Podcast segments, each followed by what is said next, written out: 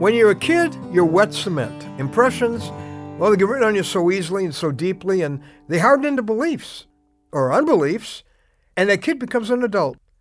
You know, uh, the late Steve Jobs was no exception. Apple's communications genius and revolutionary had been described as intriguing yet inscrutable. But as he battled cancer, he opened some windows into his mind and soul to the author who was writing his life story. According to that biography that bears his name, Steve Jobs studied Zen Buddhism for years. An article in USA Today said he never went back to church after he saw a photo of starving children on the cover of Life magazine and asked his Sunday school pastor if God knew what would happen to them. He was 13 at the time. Now, in a separate article, USA Today included this near the end spiritual observation from his biography.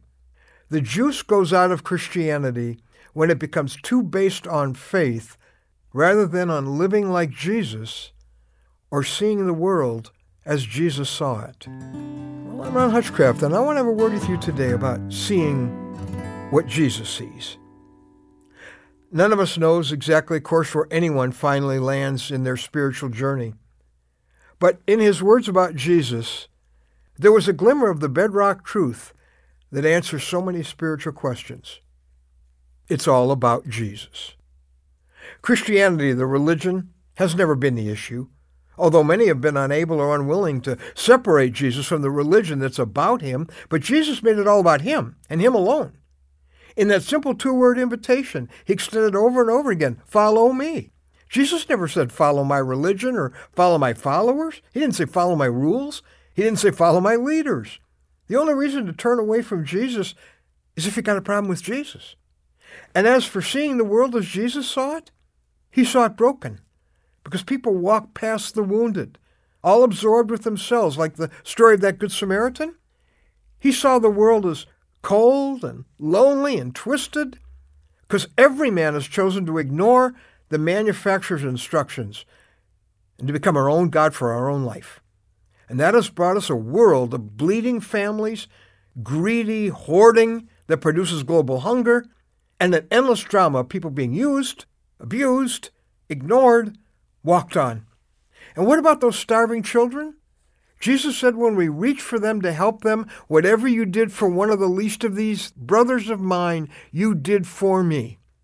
And our word for today from the Word of God, Matthew chapter 25, verse 40 says, Whatever you did not do for the least of these, you did not do for me. Jesus is so personally identified with the hurting people of our world that he takes our treatment of them as our treatment of him, with eternal consequences. This Jesus that it's all about came here in the Bible's words as a man of sorrows, familiar with suffering, pierced for our transgressions, crushed for our iniquities. This is the God who leaves the throne to die on the cross. He's a God you can believe in. He's a God who stands alone above all the wannabe gods of earth's spiritual pantheon. And ultimately, we find in Jesus the only man of the billions who've ever lived who's come back from the grave and who promised eternal life to all those who would, quote, follow me. And the question is, on this side of eternity, while you can still decide, have you ever made this Jesus your Jesus? Can you imagine him calling your name today? Follow me.